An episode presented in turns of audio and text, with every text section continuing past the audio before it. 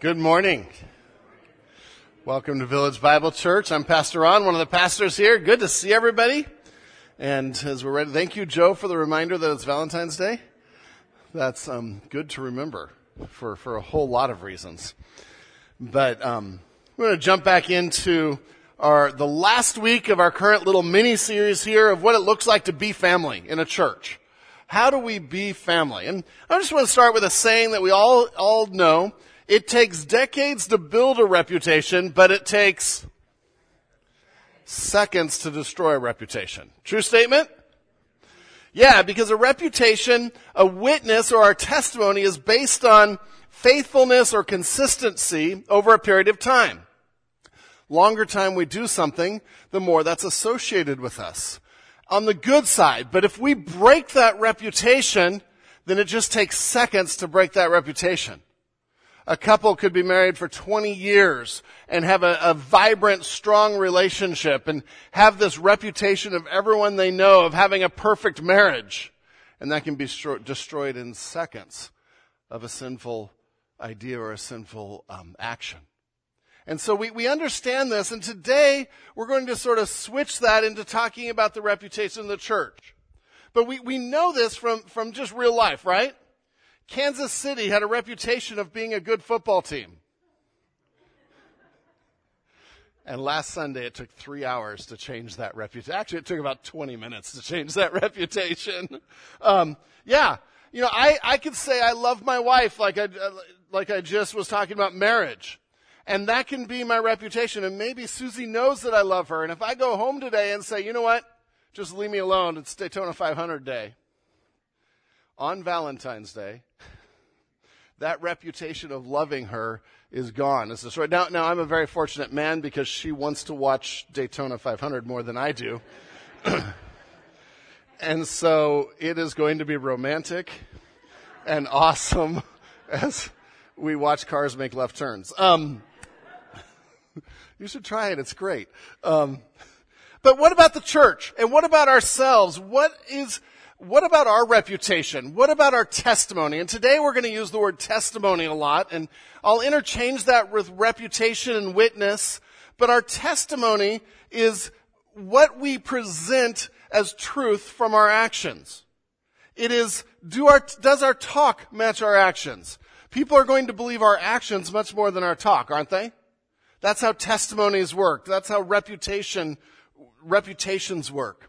And if we go out there in the world and we say, we're Christians, we're believers, I guarantee they're going to be inspecting our actions to see what we do and to see if our actions support our reputation.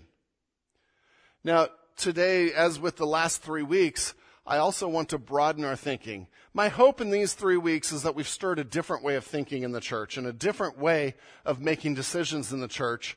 And so that, that change, and I'll just remind us again, is, is not so much how do my decisions affect me, but how do my decisions affect the family?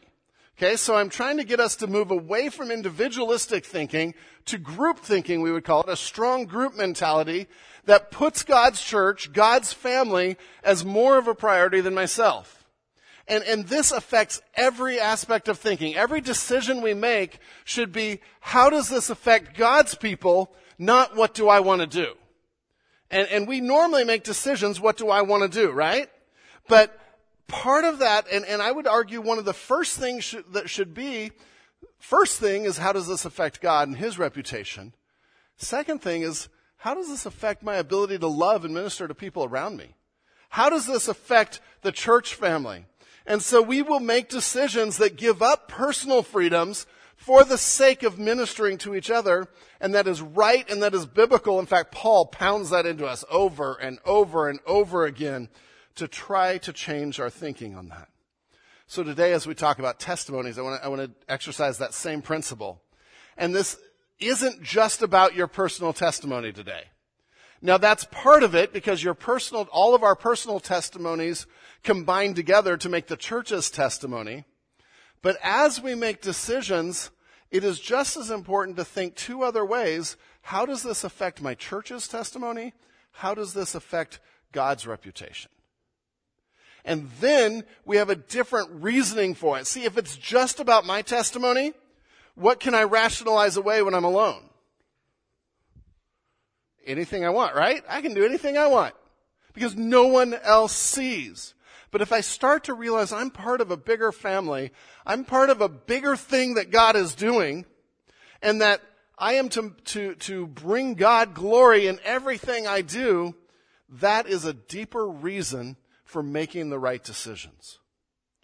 It is so easy. We, this year our theme is undistracted. And it's so easy to allow ourselves to get distracted from all these things.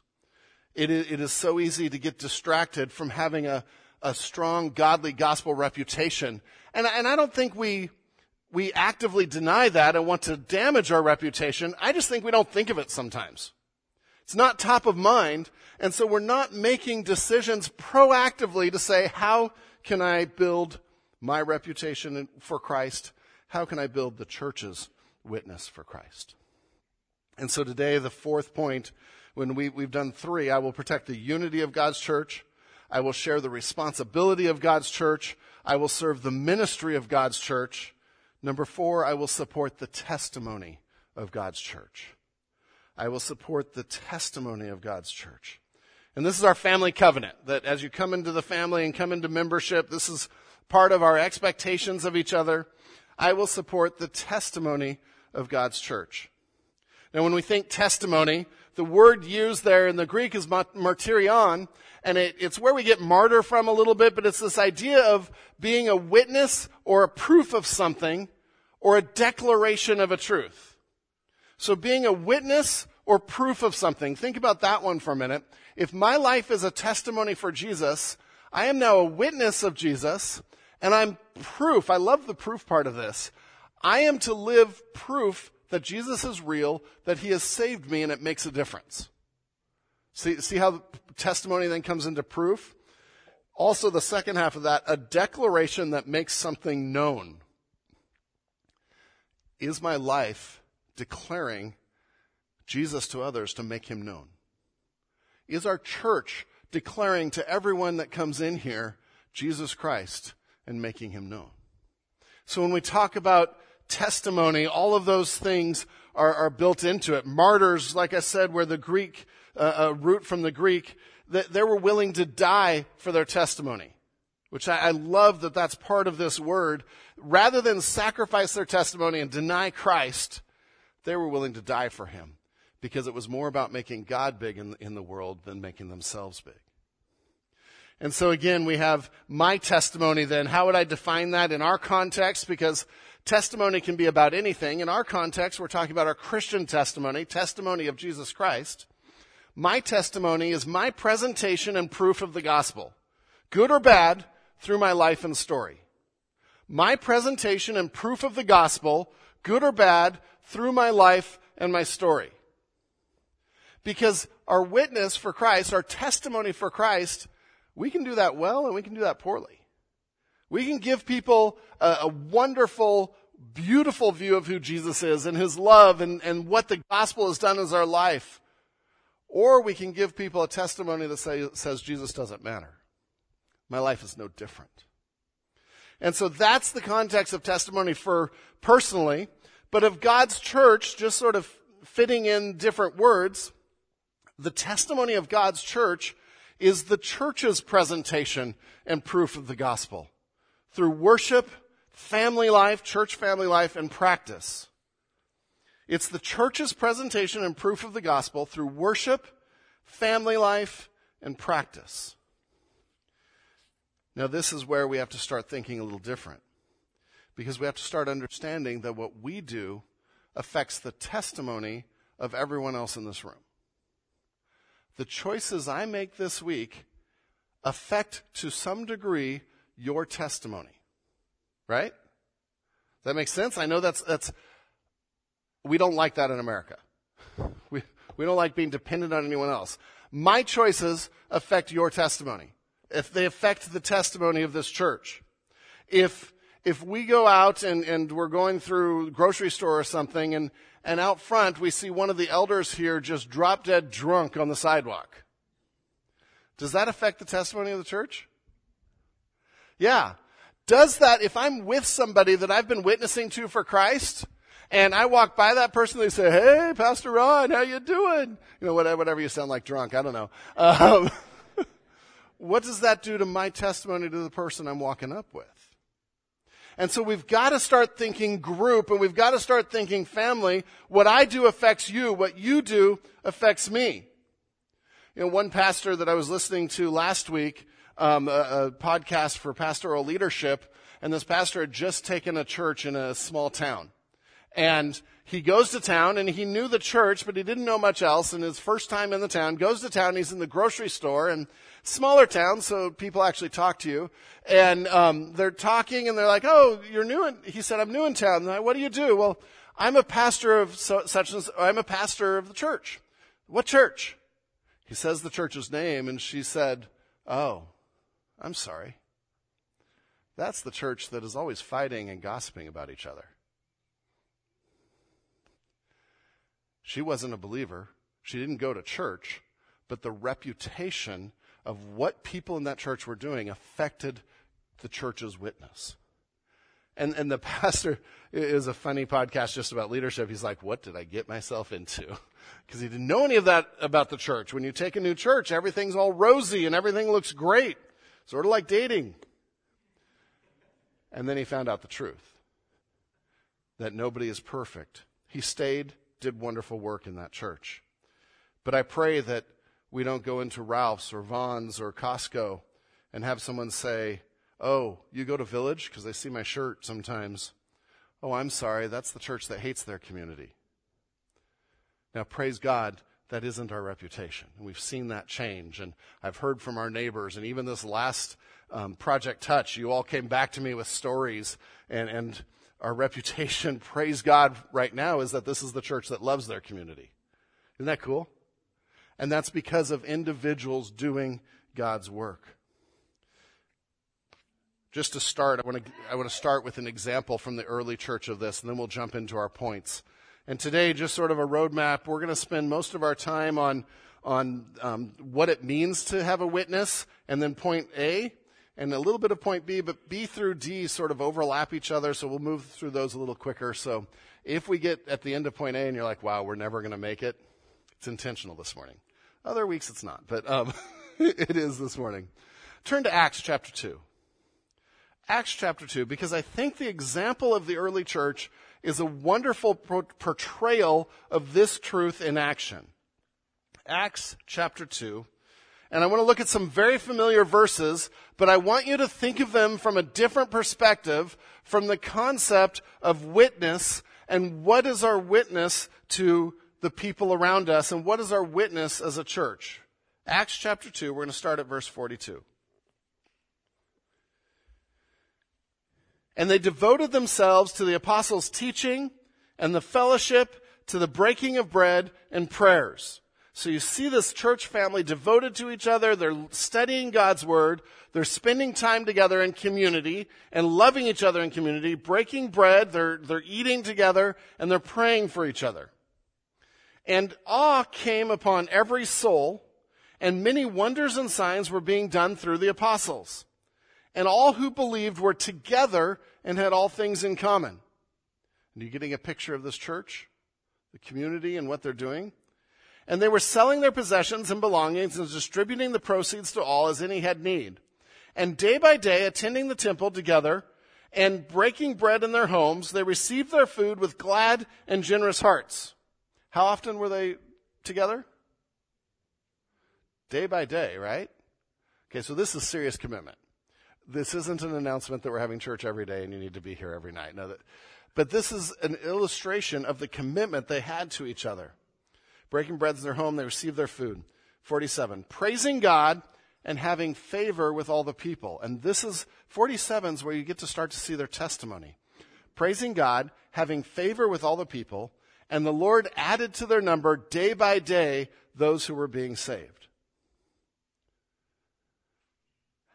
How was God able to add to their number day by day? Now, I know God can do whatever He wants, and the Holy Spirit works. But what was the means God was using here to add to their number every day? He was using how the church was relating to each other, how the church was in community. He was using the witness of the church and the power of his word together. we didn't read that, you know, one person was reading a scroll on the apostles' teaching and then they had dinner together alone. And, well, together alone doesn't make sense. Then they had dinner alone and then, um, you know, they, they made sure their own needs were met. And in fact, every now and then they'd sell one of their possessions so they could do what they wanted with it and meet their own needs. And then they would go to church alone and sit by themselves. That's not what you read, right? This, this passage is dripping with church family and church community and how God used that to, to shine such a light on the gospel that we know from chapter 4, thousands were coming to Christ. Starting with these 12 guys. And God did a work in his church that was amazing because the church's testimony was that of the word, of loving each other, and being sold out for God. And he used it. Isn't that a great example for us of just the power of testimony and the power of what God can do? And, and so we, we jump to some of the points, and actually almost all the points you can see in that passage, but we'll look at some of the verses that we use in our um, membership covenant and our family covenant. But point number A, letter A, how do we build the, the testimony of the church? How do we support the testimony of the church? By attending and worshiping faithfully. By attending and worshiply, worshiping faithfully.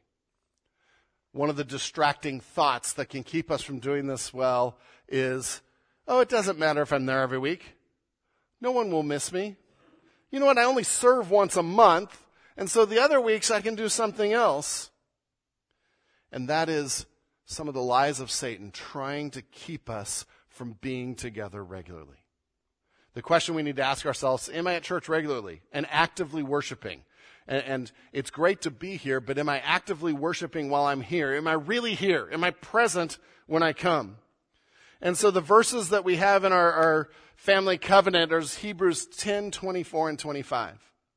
Hebrews 10, 24, and 25. And these again are familiar verses. And when we read them, keep your thumb there because we're going to look at the five verses before that as well. Hebrews 10, 24, and 25. And let us consider how to stir up one another to love and good works. And so we see the exhortation of the saints, the community helping us walk with God, not neglecting to meet together as is the habit of some but encouraging one another, and all the more as you see the day approaching. And so, right here from this text, the author of Hebrews, the Holy Spirit through the author of Hebrews, is saying, don't neglect meeting together. You've got to get together. That's how you stir up one another to love and good deeds, which we know from Scripture is how we show God's glory to the world. This is how we encourage one another. This is how we grow spiritually. See, active attendance, regular attendance does something. Not only is it formative in our own spiritual walks, but it shows something in our testimony. It shows what is important to us and what we love. Right? If we're actively committed to anything, it usually shows either what's important to us or what we love. We're committed to what we love. Let's take that one first. Sports. Some of you are Angels fans here. Praise God. We love each other well. Good for you, yeah. Chances are, if you say that you are an avid Angels fan, what would I expect you to do sometimes? Go to an Angels game. Watch an Angels game. Know that they're in Southern California. I don't know. I mean, so if someone says, yes, I'm an avid Angels fan, and, and that stadium that overlooks Los Angeles is beautiful. I'm like, you're not an Angels fan. You have it right, but you're not an Angels fan. so, sorry guys. we are, what we talk about, what we're committed to, what's part of our lives reflects what we love. For many years, one of my children, every time we drive by Angel Stadium, they're like, ooh, Dodger Stadium. And we never corrected them. It was awesome. until later when they figured it out. I don't even know which one it was, but no, no, not now. I'd, I'd owe him a dollar. Um, you know, sometimes people just, and I'm using just really physical things that we can love or, or just secular things. But some of you love Star Wars. How many of you are Star Wars fans? Yeah, okay. Now, if, if I was to find out you're a Star Wars fan and I'm gonna, and then I jokingly say, I am your father. And if you look at me like, what are you talking about? I'm like, you are not a Star Wars fan. I mean, if you like episode five, you are not a Star Wars fan. Sorry. Um, That's a long discussion between some of us here. Um, I've just killed myself today. No, we commit to what we love. If someone says they're committed to their family and they're never with their family, I would question that commitment. Now I know that there's extraneous situations and circumstances and, and I know that sometimes men are, are, are willing to die for their families and they're having to work and sometimes out of town. And that's not what I'm talking about. I'm talking about when the opportunity is available and we ignore things, that means I would question our love for those things. We also commit to, to what matters. To what matters. We commit to work, right? Those of us that are, are providing for families, we commit to work. Doesn't necessarily mean we love to work, but we commit to it.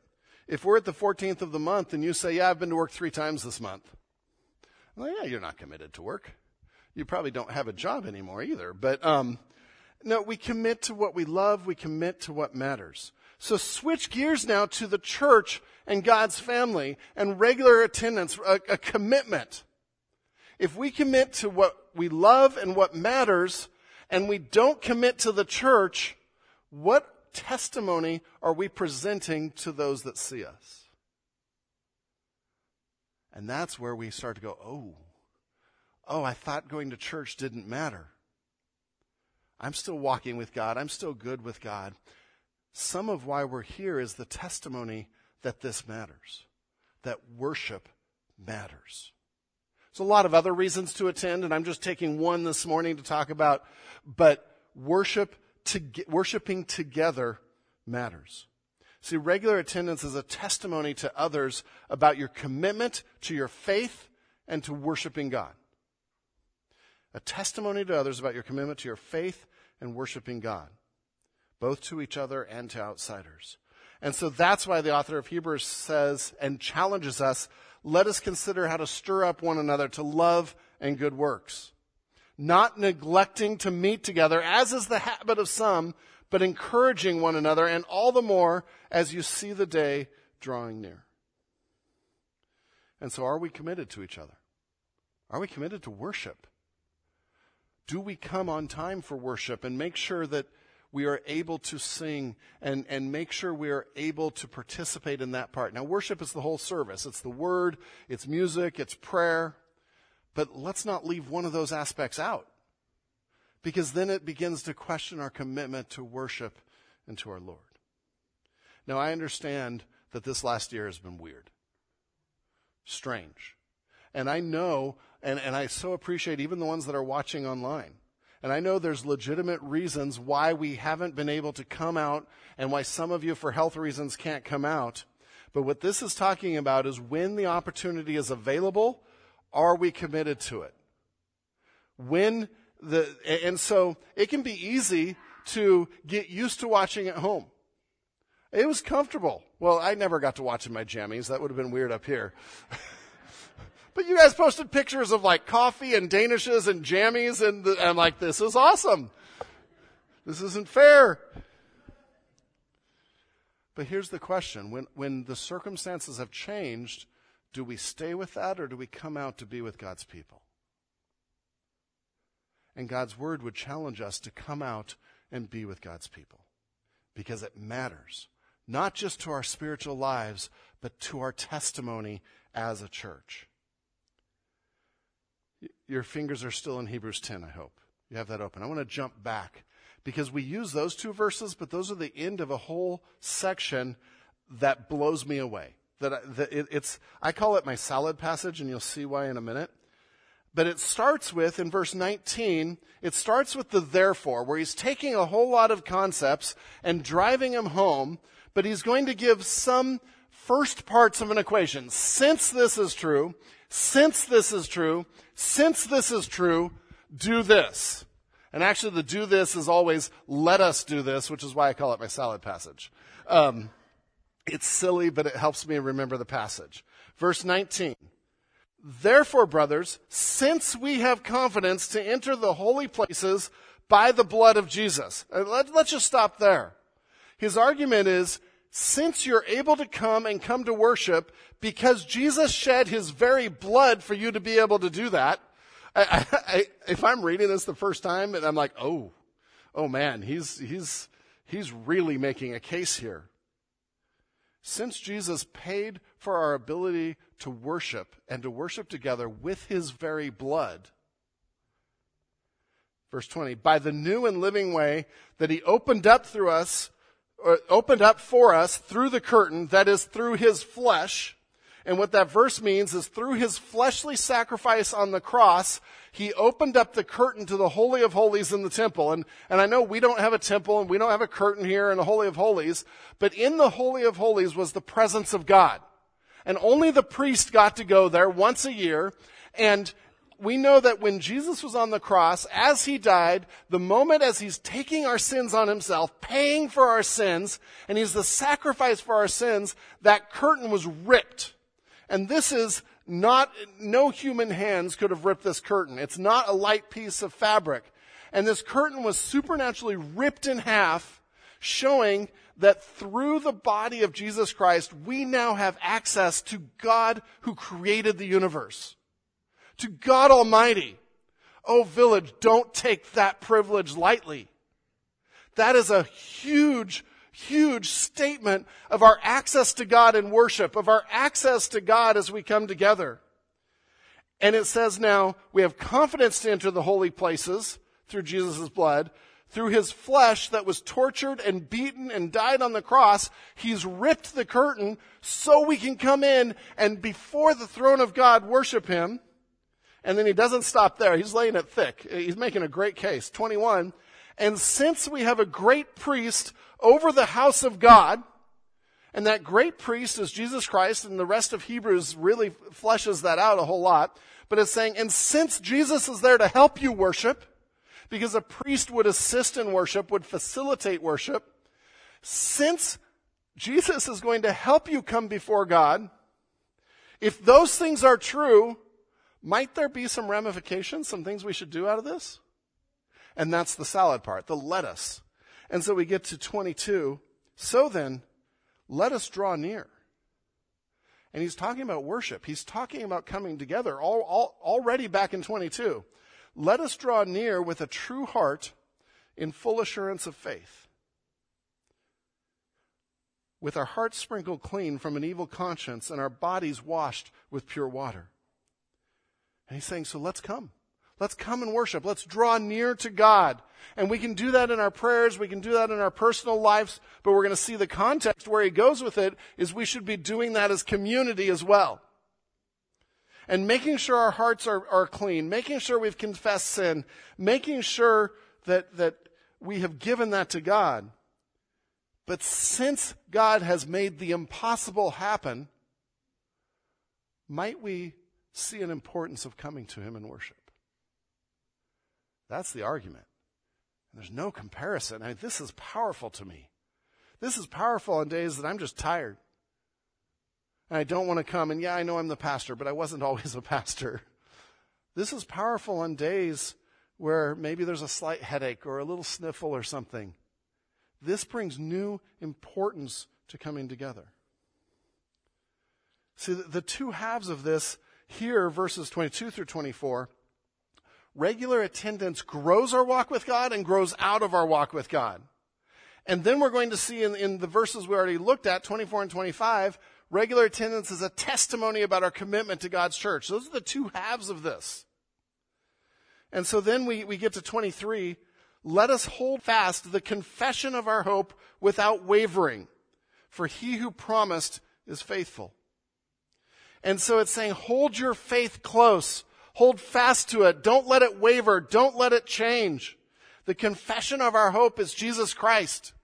We have no hope without Jesus. There's no heaven without Jesus, without trusting in Jesus. So he says, okay, let us draw near. Let us hold fast. for he who promised is faithful. And so, coming to God in worship reflects our, our spiritual walk. And it affects everything that people see of what's important to us. You know, these drawing near the true heart, holding fast the confession. Confessions often happen in a, in a worship setting.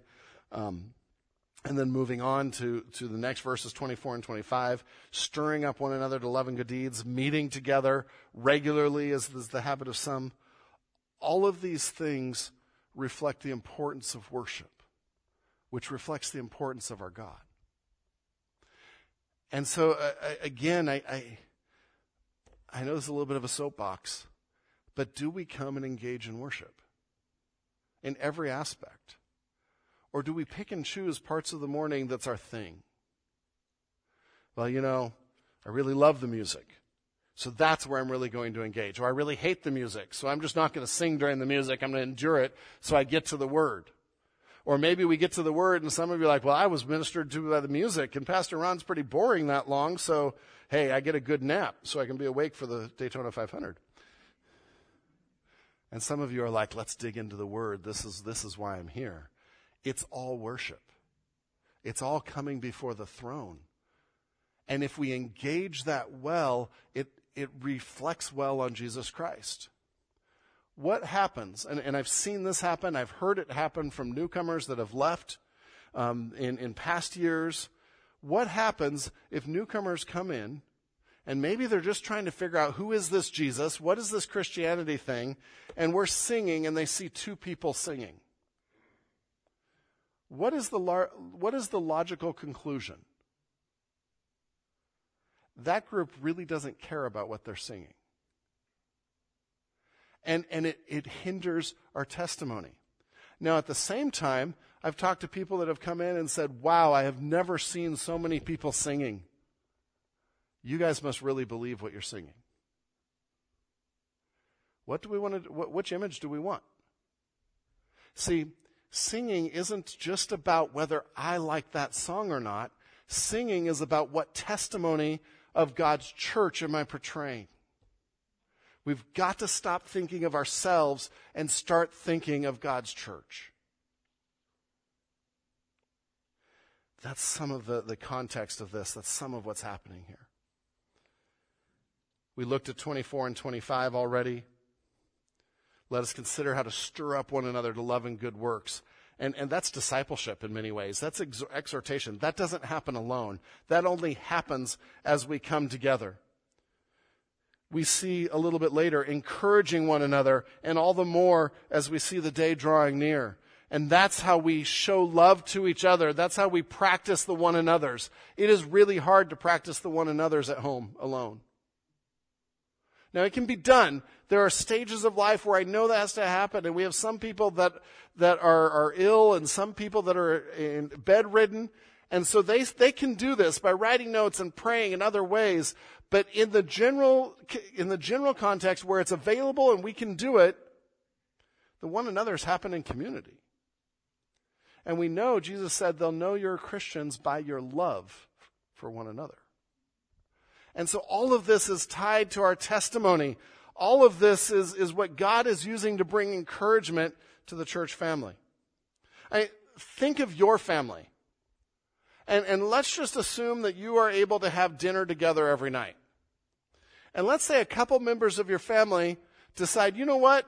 I love that time. I'm going to make it at least twice a week. The other days, I'm just going to eat in my room. What does that say about family?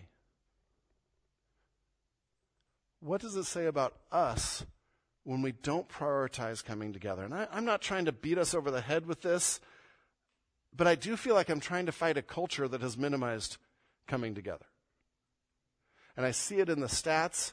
Now, what's defined as regular attendance is twice a month in most surveys of churches right now. And my heart breaks because God created his church for so much more than that.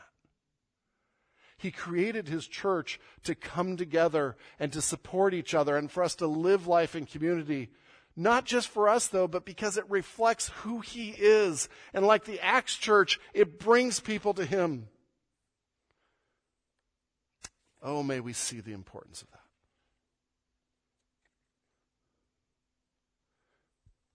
One family went to the beach on Sunday morning and just was a regular thing to miss church for a lot of different reasons. And they're at the beach and one of the kids asked dad, why didn't we go to church today? He's like, well, we can worship God just as well here by ourselves as we can in that little building. And the child says, then why don't we? Innocently calling out dad. There is power, village, to worshiping together. Thank you for being a church where I see a lot of your faces every week. And I like it because we're family. Moving on.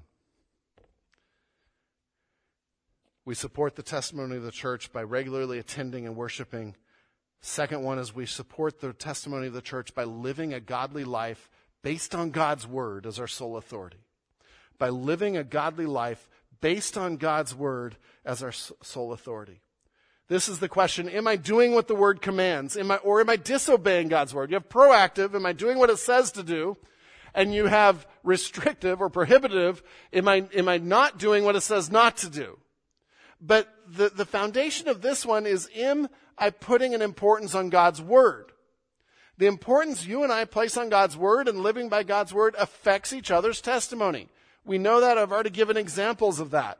But we need to know God's word and we need to put it into practice to have a testimony uh, that says Village Bible Church. You know, one of the elders often says, well, Bible's our middle name. Whenever we talk about that, everything we do is to be infused with the Bible. Everything we do should be digging deep into God's Word and based in God's Word. Part of that is because that's part of the testimony we want to have as a church that the Bible is important and that God's word is the foundation of our life. It's the, the sole authority in our lives. And so when people come and when people hear about Village, yes, I want them to know that we're a family that loves each other, but I want them to know that we're a family that is deeply committed to God's word. Isn't that a cool testimony? If we can have that testimony, and so we want to put that into practice. Psalm 119.1, and, and as you know, Psalm 119, the longest chapter of the Bible, all the verses except one speak of, of the commandments of God, of God's word in some way. It's a beautiful, beautiful chapter. And the very first verse says, Blessed are those who, whose ways are blameless, who walk according to the law of the Lord. Blessed are they whose ways are blameless, who walk according to the law of the Lord. And right there from the start, blessed are those who live the word of God. That's their foundation. They live that word. Now, th- this particular point in our, in our covenant together focuses on God's word. The next couple focuses on our, on our actions that come out of that, but they overlap, right? You can't, if you love God's word, you're putting it into practice. So I'm like, how do I separate these three points? They just sort of all are different ways of looking at the same concept. And so we don't just want to live a good life. We just, we don't just want to be good Christians and say that's our testimony. We want to live lives that are dripping God's word. That are infused in God's word. That people, I, saw someone accuse someone else on Twitter, man, you just, you just quote God's word too much. Man, I want that to be my testimony. that's, that's awesome. Some of the verses that we have in our covenant, Philippians 127, it's one of them. Only let your manner of life be worthy of the gospel of Christ. Think about that. Let your manner of life, how you act, and, and how people look at how you act. So manner is more than just one action. It's a, it's a multitude of actions that are your reputation. Let your reputation, you could say, be worthy of the gospel of Christ the message of the gospel. And yeah, that's not the entirety of God's word here, but, but it's, it's the section of God's word about Christ and who he is in the gospel. And the bigger picture is living by God's word. And then catch it. Testimony comes in on Philippians 127. So that whether I come and see you or am absent, I may hear of you that you are standing firm in one spirit. That's testimony. When you start to hear things about someone else's reputation, that's their testimony, right? And so he says, walk according to God's word, according to the gospel, so I can hear you're standing firm in one spirit, that I can, I can hear that you're with one mind striving side by side for the faith of the gospel. So stand firm. 2 Timothy 3 16 and 17. All scripture is breathed out by God and profitable for teaching, for reproof, for correction, and for training in righteousness. So we'd know a lot about God, right? That's it. Now, the next verse, that the man of God may be complete, equipped for every good work.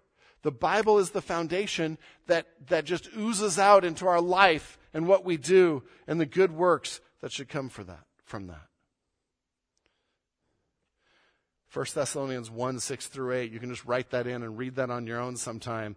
Paul encourages the Thessalonians because they received the word and lived their life based on it. Village, when people know we're basing our lives on something, and when they see a life that is different because of that, that is a testimony that will make them ask more questions. Yes, it may bring some ridicule. Love it, embrace it, and get to the gospel. Because if they're ridiculing you, that means they've noticed something and you have an open door. Just, you know, think of challenges as opportunities. The Bible is our sole authority. Now, now to, to really get this one and how this affects the church's testimony, sometimes I think it's, it's helpful to think of the opposite. What happens if we don't make the Bible the foundation for how we act and treat each other and worship? Does that affect our testimony? Yeah, number one, there's going to be a lot of drift really quickly. But if someone comes in and never hears God's word, why stay? That's a social club. There's nothing that they have to offer. It's testimony lost. It's testimony lost. If they see a people that are never in God's word, and this is where our individual actions affect the group, if they see a people that don't know God's word, if they see a people that can't figure out a, a, number of things about the Bible that just are clueless about the Bible, then that says something about the church. And no thanks. Now, again, understand we're all at different stages. And so if, if you're a new believer or just here today trying to figure out who Jesus is, we're glad you're here and you're learning. And hopefully, because the community is infused with God's word, it's going to drip all over you and, and, you'll learn it. But if you've been here a while, oh, my heart is that you know God's word and that you're learning God's word every day and that it is the foundation of your life. What is your foundation? See, here, here's the final way that this can be a distraction to a testimony. If our foundation is not God's word, but we say we're believers, what will come out in our life inevitably is hypocrisy. And hypocrisy will turn people away from the gospel quicker than almost anything else. It's why so many are turning away from politics right now. Not going to go there. But you know, we see how much we hate hypocrisy. Well, the same is true of our testimony. Let's be a people that have a foundation of God's word. So then letter C, which is just sort of the second half of this one, I'm like, ah, I have a hard time separating these two. We support the testimony of the church by having the example of my actions and speech reflect Christ well to others. We support the testimony of God's church by having the example of my actions and speech reflect Christ well to others. The question we can ask ourselves on this one is how will others see and experience Christ's love in what I'm doing or saying? So this is a very proactive sense, a very intentional sense. How is what I'm doing going to show Christ's love to someone else? That's really where this one's going to, to really put letter B into action, the foundation into action. How will others see my actions? How will others see my speech? How will others see my posts? Do they reflect Christ well to others? And again, it's a different way of making decisions. Instead of saying, I'm going to do what I want, part of my decision making process needs to be, how will this show Christ to others? or will this detract from showing Christ to others? And even neutral things, we, we, we can reorient our thinking on neutral things like going to lunch or something like that. And say, okay, well, how will this reflect my love for others? Takes that ordinary activity and makes it something that's godly, that brings glory to God, which will be our last point. And, and so maybe thinking, how can I show God's love to others? Maybe that's how we act when we're at a restaurant. How we treat the waiter or waitress, whether we're kind and understanding or whether we're demanding. Because one helps your testimony, one trashes your testimony. Maybe it's saying, you know what, I'm going to go to lunch and I'm going to see if another family or another person wants to go along. And, and now we're taking an ordinary activity like Taco Bell, or Del, Del Taco's now the thing, right? Um, Del Taco.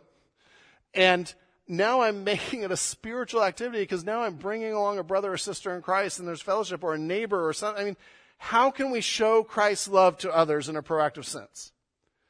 2 Corinthians 3, 2 through 3. Turn there. 2 Corinthians 2, 3, verses 2 through 3. And this is our primary text for this particular commitment to each other. Paul is writing to the church at Corinth. Second letter, there's been some problems. He's addressed some of them. They're doing well on some things. They're really struggling on other things. And so he appeals to this concept of testimony to motivate them to, to, to follow Christ and to have their actions reflect Christ. 2 Corinthians 3, 2 through 3. You yourselves are our letter of recommendation, written on our hearts to be known and read by all. And a letter of recommendation would go along with a, an itinerant preacher to say, okay, these are my credentials. This is why you should listen to me and come. And Paul is saying, your life, how you live, is a letter of recommendation for my ministry. It's a testimony to the truth that Paul is saying. Verse 3. And you show that you are a letter from Christ, so he's authored it, delivered by us, authored it through the ministry of Paul, written not with ink, but with the Spirit of the living God, not on tablets of stone, but on tablets of human heart. Your life is not only a huge part of your testimony, it is a huge part of the testimony of every person that is invested in you. So when we go out, how we live in this world is a testimony to how we minister to each other here.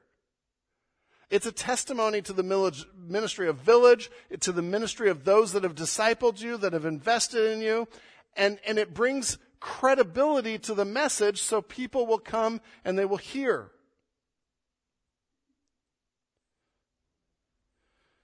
First Peter 2:12 Peter talks about this to non-believers. Keep your conduct among Gentiles honorable, so that when they speak against you as evildoers, they may see your good deeds and glorify God on the day of visitation. Act in a way in accordance that's honorable in accordance to what God has said and they will see your good deeds, which is an action, and glorify God on the day of visitation.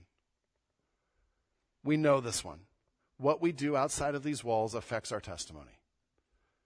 But also, the challenge this morning is to remember it reflects each other's testimony.